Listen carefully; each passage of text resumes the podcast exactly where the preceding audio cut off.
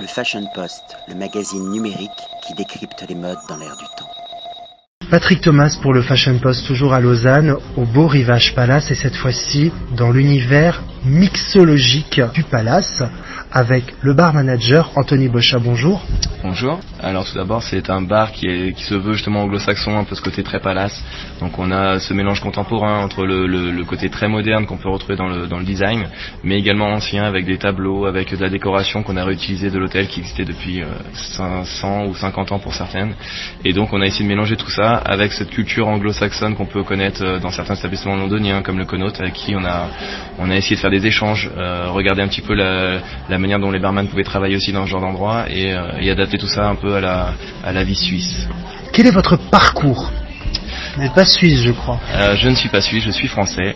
Euh, j'ai commencé en fait par une école hôtelière, donc euh, le lycée de Saint-Quentin-de-Yvelines. Euh, ensuite, je suis parti donc directement travailler au Georges V, euh, donc le Four Seasons à Paris, donc était une belle maison, mais c'était le début, tout début, euh, et j'ai été rattrapé par un autre euh, établissement qui me faisait rêver, c'était le Parquet de Paris Vendôme, avec euh, Yann Daniel qui, euh, qui justement euh, à l'époque euh, était la référence à l'heure actuelle. Maintenant, ça l'est toujours, mais il y a eu beaucoup plus de barman qui se sont développés sur Paris. Mais à l'époque, c'était vraiment l'endroit, il fallait être là-bas à ce moment-là, et j'ai eu l'occasion d'y être.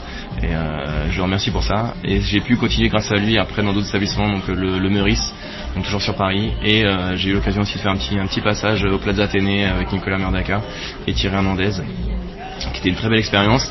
Ensuite, je suis parti au Canada, où j'ai fait quelques quelques quelques amusements de bar euh, au niveau de Montréal. Et, euh, et ensuite, je suis revenu, j'ai fait quelques maisons d'alcool aussi pour faire des, des, des, comment dire des salons de spiritueux. Donc, il y a des marques comme Johnny Walker, La Froig, enfin un genre de de maison où on peut apprendre pas mal de choses aussi d'une autre manière de notre métier. Ce qui est original ici, c'est que vous proposez notamment des cocktails à base de produits locaux. Tout à fait, on travaille énormément euh, de produits locaux. Euh, en premier lieu, on, utilise beaucoup de plantes qu'on va chercher dans le jardin d'hôtel. Donc ça, euh, faut pas le dire au chef, mais on, on emprunte de, temps en temps. En même temps, vous êtes, vous travaillez dans l'art culinaire, donc j'imagine que vous travaillez aussi ensemble dans, dans le cadre de, de création culinaire. On travaille très souvent, alors plus avec la pâtisserie qu'avec la cuisine même, mais c'est vrai que j'aime bien aller voir le chef d'Anne-Sophie Pic ou même Madame Pic, on a déjà eu l'occasion euh, de temps en temps euh, de travailler sur certains arômes, certaines choses que nous on pouvait faire. Euh, je reprends l'exemple, on avait on travaille également le, vermouth maison. Donc le vermouth c'est simple, on utilise en fait du vin blanc de la région, donc du chasselas qu'on fait qu'on fait macérer avec certains aromates.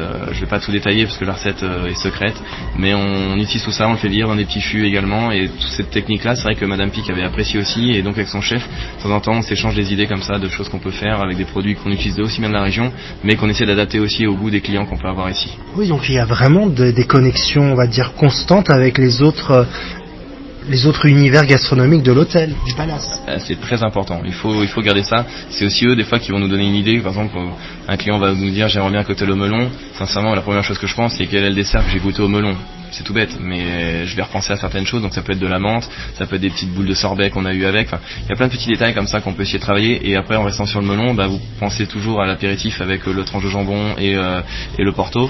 Bah, simplement, peut-être que le mélange melon-porto peut être aussi additionné avec un bacon fumé, enfin des choses comme ça.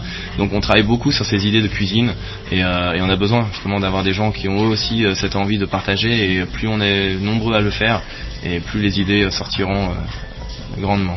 Alors que proposez-vous à la carte Y a-t-il uniquement des cocktails standards ou y a-t-il également des cocktails signature Et puis, euh, j'imagine que vous proposez également des cocktails, on va dire, sur mesure, des, co- des cocktails haute couture. Alors sur notre carte, à l'heure actuelle, on met aucun classique. Euh, c'est vraiment quelque chose sur lequel on tient à cœur.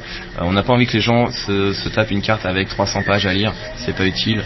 On veut vraiment que les gens puissent voir notre identité, donc nos signatures. Maintenant, un classique, comme je dis souvent en rigolant aux clients, si un de mes barman ne connaît pas la recette du Moreto, on- qu'on vient de m'en parler et je pense que le, barman ne sera plus très présent. Mais, euh, effectivement, on travaille beaucoup de signatures.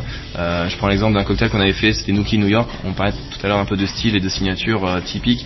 Et ben là, on a voulu partir sur ce côté justement un peu modal euh, de la mode. Et donc on a travaillé avec le gin, on a fait un sirop maison avec des agrumes, euh, parce qu'on travaille beaucoup le sirop maison ici. On a travaillé également avec la cardamone fraîche, pour avoir ce côté un petit peu acidulé. On travaille également avec euh, de, de l'apérole, parce que c'est un produit qui est quand même aussi à la mode encore une fois. Et euh, tout ça, passé au verre à mélange, ça arrive dans une coupette à, champagne, on, on prend un peu les anciens, les anciens styles, et on top par-dessus avec de l'espuma, basilic, citron vert réalisé par la pâtisserie. Donc c'est-à-dire qu'on mélange en fait euh, ce que nous on peut faire, et également ce que la pâtisserie peut nous apporter, et donc à la fin on a un côté côté euh, double texture, double sensation, et on peut dire que c'est un travail fait avec la pâtisserie et pas seulement le bar. Donc c'est une signature beau rivage et pas signature du bar ou de l'équipe du bar.